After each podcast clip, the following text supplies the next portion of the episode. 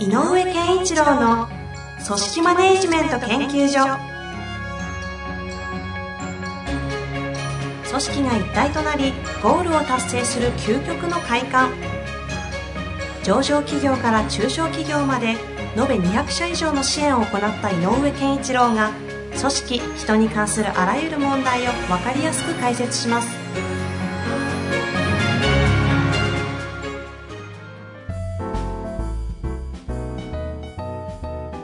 こんにちは、遠藤和樹です。井上健一郎の組織マネジメント研究所。井上先生、本日もよろしくお願いいたします。よろしくお願いします。さあ、今日も行きたいと思いますが、は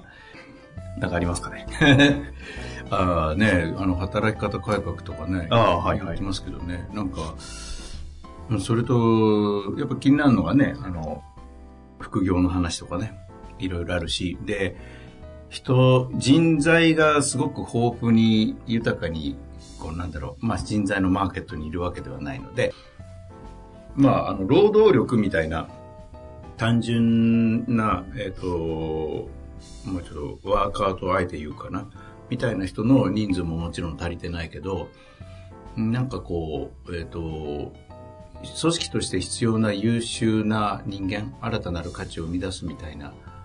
ことっていうのが、組織内だけじゃなかなかできなくなってきていて、はいはいはい。で、プロジェクト組んでも、なんかちょっとリードするやつがいないなとかね、そんなこともちょっと起こってるようなと。で、えっ、と、まともなこ、まともに考えると、同じ世界の中からは、やっぱり新たなるイノベーション的なものって起こりにくいのがもうとにかくこれからだなと。ほんほんほんだって突然ネットから何かとんでもないのが飛んでくるでしょ？ネットの世界でアプリケ、こんなアプリができたんかいみたいなのが、ねえ、起こってたりとかうんするので、あのーそういうことからすると、なんか世の中にあるあらありとあらゆる情報を融合していくような時代かなと。どのジャンルもね。うんうんうんっていうことはしなきゃいけない。えっ、と、非常に堅実に事業をやっている、他社には真似できない技術で生き続けてるという会社も、もう、それだけじゃなくて何か起こさなきゃいけなくなってきてる部分もあるので、となると、なんかもう一つの会社の中で、えっ、と、い一気通貫、自己完結型のビジネスって組織運営じゃなくなるんじゃないかな。ほうほうほうほう。うん。だからなんかこう融合していく感じかな。優秀な人材ほど、例えば、あるエリアの中で、えっ、と、お互い優秀な人材を、えこうね、えっ、と、場に出して、うんうん。複数の会社でプロジェクトを立ち上げるとかも含め、やっぱりなんかこう、人が足りないから来てほしいとかって応援的な人材のあのシェアじゃなくて、うんうん。この才能のシェアみたいなことですごく重要になってきた。ああ、その、ま、天才じみたその才能の？天才うんかもしれないし、やっぱりある製造分野で地道に蓄積してきたのえーノウハウと実績を持っていると、知恵も持っていると。ただ、それをもっと他に使うと面白いかもしれないっていう、そういう時のこの才能を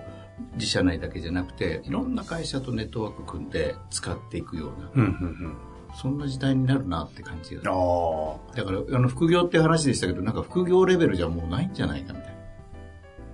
だからね、なんか最近思うのは、自分、自社で、えーゆあ、優秀なのにもったいないな、やめちゃうなっていう時に、いずれ、その人の一部は、プロジェクトとして参加させて使うぐらいの。感覚で、あの、送る、送った方がいいと思うんだよね。なるほどね。うん。まあ、た出た後に業務委託で一緒に。そうそうそう。部分だけ手伝ってもらうやろうよって。これはだって、あの、君のためにもなるしって。別に縛るわけじゃないしっていうこともあってもいいし。この間もある会社で言ってた。あの、去年やめ、去年、一昨年か。えっ、と、3年目で辞めちゃったのがいるんだけど、あるイベントになんか来たんだって。で、いや、僕この会社嫌いな、だったわけじゃなくてっていう話で。で、まあ他にこういうジャンルの仕事をしたかったので、とでも今だにこの、えっとね、入ってた会社のことが好きで、えそういう仕事が好きなんですよって言った時に、やっぱりその、ね、人事部長と話したんだけど、それさ、絶対使った方がいいよねっていう。興味があるし、で、一部で使って、あの、その才能使った方がいいよねっていう話をしたぐらい。へえ。井上先生もあの、共通で私、あの、まあ、ご紹介してるというか知ってるあの、慶応卒業した男の子ですぐ起業しちゃった、しちゃいましたけど、インターンとかでね、私昔面倒見てたというか、可愛がってて、そしたら、まあ、今結果的に起業した後にちょっと会社バイアウトしたんで、ちょっと時間空いてるっていうから業務委託で入ってよって言って、久々に4年越しぐらいで一緒に仕事したんですけど、うん、その4年間の外に出てる間の、その蓄積の経験と情報がすごくて、久々のジョインがなんかもう、別、まあ別人というか、逆にすごいです。外に出てたおかげで、その分向こうはパープしてるじゃないですか。うん、だからもうこっちに出してくればあるいうの価値ったら尋常じゃなくて、ね、ああいうのを見ると本当になんか変に人を抱えることのもったいなさというか。そう。だから、もう、ここの部分は自社で解決しようって事態じゃないかもしれない。うん、ねありますよね。うんまあね、井上先生たちがまさにそうですよね。コンサルみたいな人たちって、まあね、世の中で野放しにして、たまに言ってもらう方が より価値があるっていう。そう、だからあの、人材シェアっていうふうに検索したりすると、やっぱりコンサル系が多いよね。ああ。うん。あ例えば、今はまだ、ね、あの、例えば僕なんかがやってるみたいな、評価制度を作るための人材を、まあ年間いくらで供給するとかって、そういう意味の人材シェア、コンサル的な位置の人材シェアみたいなことは多いんだけど、なんかもっと僕は地域として捉えたりとか、業界で捉えるとか、まあ、いろんなことでいいので、なんかもっと広い視野で、あの、人を捉えていいんじゃないかなと思う。なるほどですね。特に地方のね、産業。スキームが難しそうですけどね。うん、まあでも誰かがね、うんうん、やっていくと、やればいいから、その、なんか意識高い人が、あ、じゃあ、うちがちょっと事務局やってあげますよ、みたいにやると。はいはい、はい、そういうことが起きそうな気がするんだけど。うちのやたら優秀な人材いるんで、うん、誰かちょっとシェアししてみますかみたいな。そうそうそう。言ったらびっくりしますよね。お前らいいのそれみたいなね。確かに。うん。確かになんかそういう話ができる社長さん同士でね、いい人材ちょっと一部だけちょっとこうシェアリング、シェアリングって言っていいのかわかんないですけど、うん、人、うん、確かにそれは才能のシェアリングですもんね。そう。で、最初別になんか具体的なことに関して、あのプロジェクトにする必要なくて、各社の優秀な人間と言われてる人を集めて、みんなでなんかワークショップやる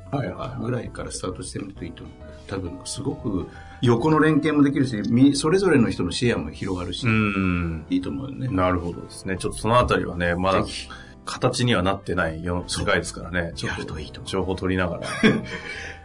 スイミングでやりますかそうそう。ブルーオーシャンじゃないですか。それは本当その通りでしょうね。すでに動いてるとこいっぱいありますけどね。そう。でも、なんか、持ってる人じゃないと、本当のリアルなことでできないですね。ちょっと提案します。はい。さあ、というわけで、今日のご質問少し長いんですけれども、はい、えー、前回ですね、えっ、ー、と、これは、5月かな？はい。えっ、ー、と、CKP 経営大学校マネジメント編、はい、ラストの回で12回ですね、うん、井上先生と秋山条健二先生、お二人が登壇されて、はいえー、ある質問に対して全員二人でですね、バンバン独自の回答をしていくとい。う、なんかお披露の場が、あの、50人ぐらい集まられてね、えー、やってきたんですけど、その時の最後の質問を今日は、あの時はもう、なんですか、もう言いたい放題放談のように 二人が回答する回だったので、今回は、ちょっと井上先生なりのね、そうですね。はい、整理した体系だった回答いきたいと思いますので、はい、質問、3つ目なんですが、ご紹介したいと思います。はいえー、飲食店の執行役員として働いております。はい、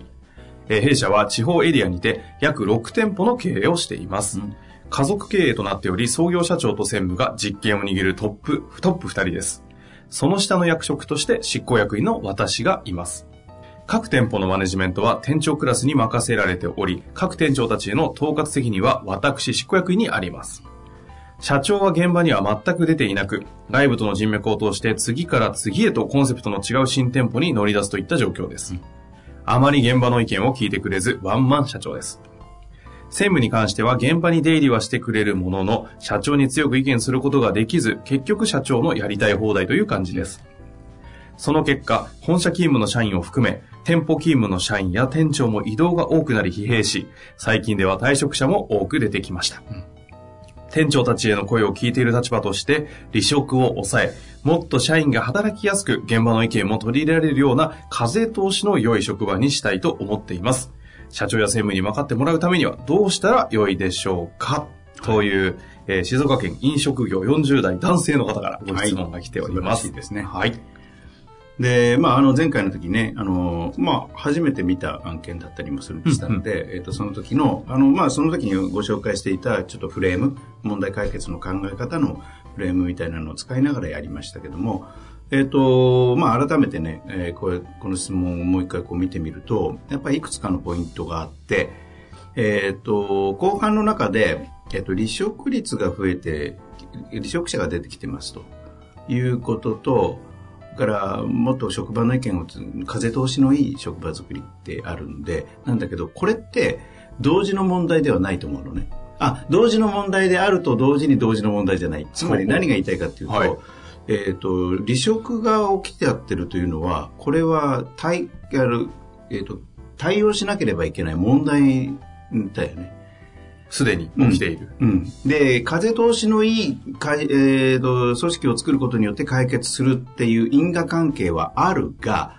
退職が多いということの方が対策を打たなきゃいけない喫緊の問題、うんうん、で風通しのいい、え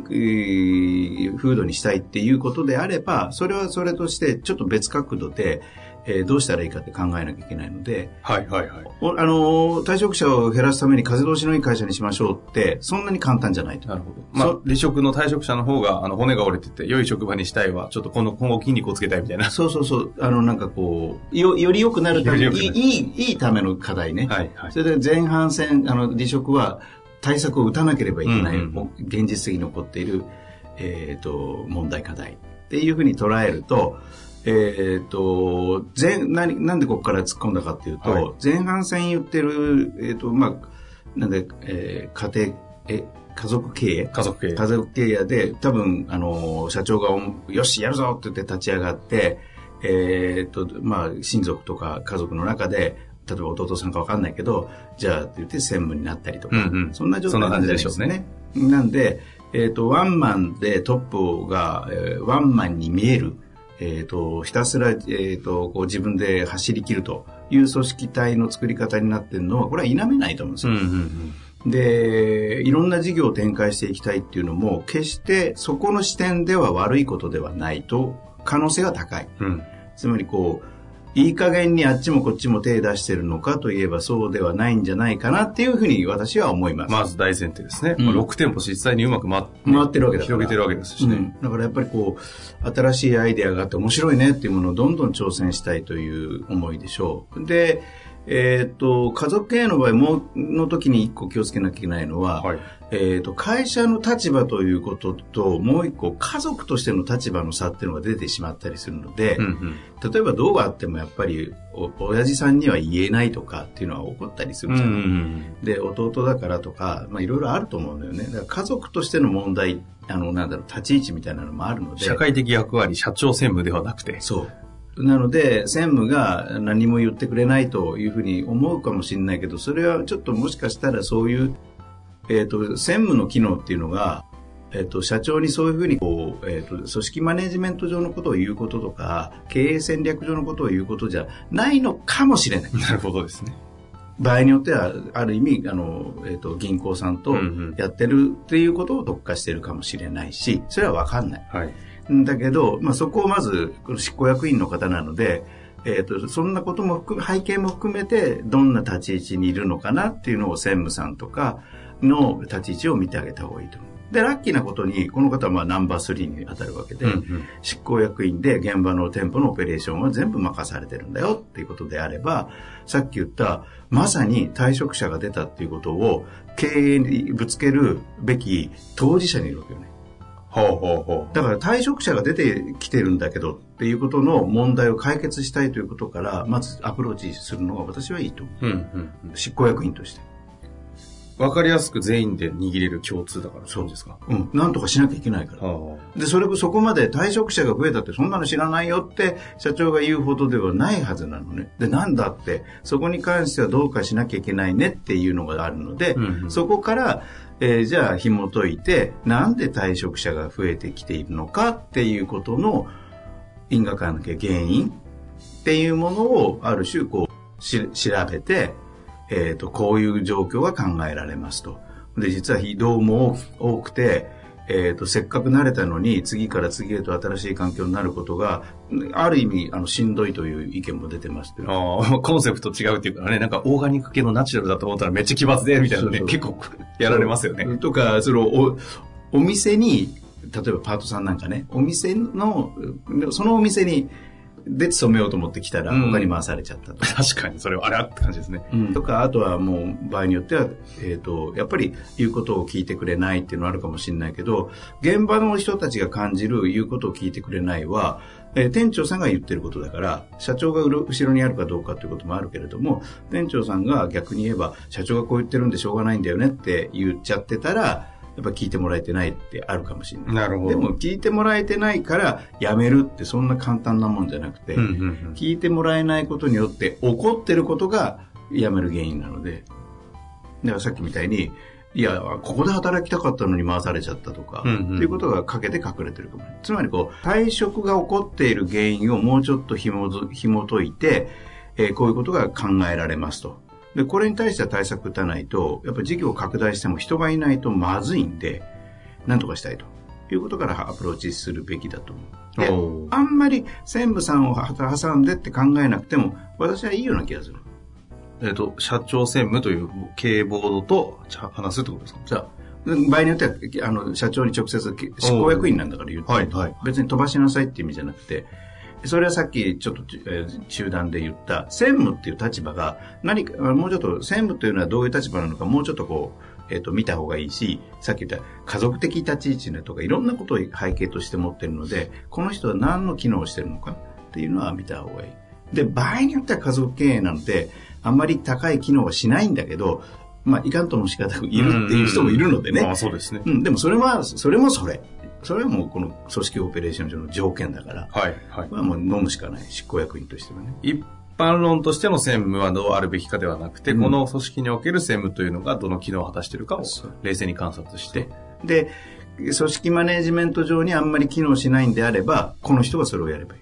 あで、それは、僕は社長だって、どんなにワンマンとはいえ、問題が発生してるとかっていうことからは目は背けないと。うんうんうん。それと同時に、本当になんでそういろんな新しいコンセプトのお店をね、どんどんどんどんやるのは、どこに向かってるのかは、やっぱり聞いた方がいい。はい。この確認をしないといけないね。それができるのがまさにこのた方の立場ですもんね。各店長の統括責任をやっている執行役員か。うん。ああ特に6店舗ってなると、ここからまた新しいコンセプトでバカバカ作られていくと、確かに離職率の血の流れは止まら 止まらそうな匂いをプンプンしますよね。だからやっぱりこう、対策を打つべきところが今ここにあるということは明確にして、それをなんなんで言ってるかというと、そこで社長がこっちのと話すっていうことを必要だと感じてもらう、まずもうん。う。で、執行役員の立場が、で、お前何言ってんだよ、うるさいんだよって言うんじゃなくて、いや、こんなことが起こってるんで対策打たないとまずいので、ちょっと意見くださいとかって言って近づいていけるきっかけだし、で、えっ、と、いろいろ調べてみるとこういうことがあるので、この対策を打ちたいと。で、ちなみに、えっ、と、さっき言ったようなことが、あの、皆さん疲弊してる部分もあって、えっ、と、店舗の拡大がちょっとみんなの、えっ、と、働き方よりもちょっと急速度が、だというところもあるかもしれませんと。で、ちなみに、この、かこの速度で、まだまだ急拡大したいんですか？ってことも、そうしたら確認取れるじゃん。うんうんその話にも入ることができる。入り口ができるっていう。なるほど。だからその、そういうところに入っていった上で、こういうことがしたいんだよって言ったら、まあ僕がよく言ったとしたら、今この問題を解決することと合わせ、こうしませんか？はいはい。で、一つの形としては、みんなの意見が、やっぱり聞いて会社として聞いてくれるっていう状況も、みんなのためにいいと思うので、みんなの意見を吸い上げるようなこともしたいですと。いいですかってやっていけばいいんじゃないかな。この過去1、2回ぐらい、結構こうビジョンとか価値観、あと、うんうん社長が言ってる価値観と現実が不一致してるとか、なんかそういう話が、うんね、質問続いてましたけど、逆に言うとこういうコンセプトが違う店舗をボコボコ出してって、あんまり今の現状向き合ってなさそうな感じだと、このタイミングでこのワンマン社長のこのビジョン的な共通をこの執行役員の方が抽出してくれたらなんかすごい、そなんか面白そうな感じう。ん。で、ぜか絶対あるはずなんだよね。そうですよね。勢いがこれだけあるってこと。うんうん、なんか見えてるはずですもんね。うん何かがどっかに向かってるはずなのね。うんこういう社長はね、井上先生相性いいですよね。社長やりたいことこれですよねって言った瞬間になんで分かってくれたのみたいなね。案外好きですね。この類の社長、井上先生、相性いいっすよね。だからやっぱりこう、社長から見れば、この執行役員はこれだけのね、意識を持ってやって動いてくれるっていうことは、貴重な人材なので、うんうん、もっともっといい意味で機能させる。あの、利用するというよりも、えー、本人もなんかこう、意義を感じながら動けるような、えっ、ー、と、場所を作ってあげるとか。そんな風にしてあげるといいような気がする、ああ、いいですね。まあ、うん、ワンマン社長のこういう面白いというかね、はっきり、いろいろ勢いあって、いろいろ当てていく人は、アーティストみたいな生き物であることが往々にしてありますからね。それでね、案外、えっ、ー、と、提案すると喜んじゃったりするんだよね。こう思うんですけどとか、え、それやるとか、やってし、見せちゃうとか。うんうん、逆にそういうものを、ああの、できるっていう人に対する、あのー、認め方も強い傾向がある、ね、なるほどね。突っ走る人。はいはいはい。と、お前そこまでできるのかって言った瞬間に関係性変わる。ああ。やっちゃいなよ、みたいな。そうそう、やっちゃいなよって感じ。うん。な なんかそんな感じしますね。うんうん、いやいやいや、面白いですね。はい。実際ね、ちょっとこの専務の改めて、組織上の機能をちゃんと観察していただいた上で、そうそう社長にね、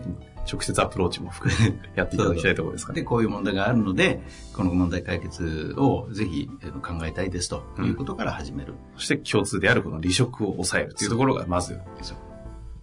共通の入り口ですね。うん、ぜひちょっとトライしていただきたいですね。はい。というわけで、本日もやってまいりました。はい。井上先生、本日もありがとうございました。ありがとうございました。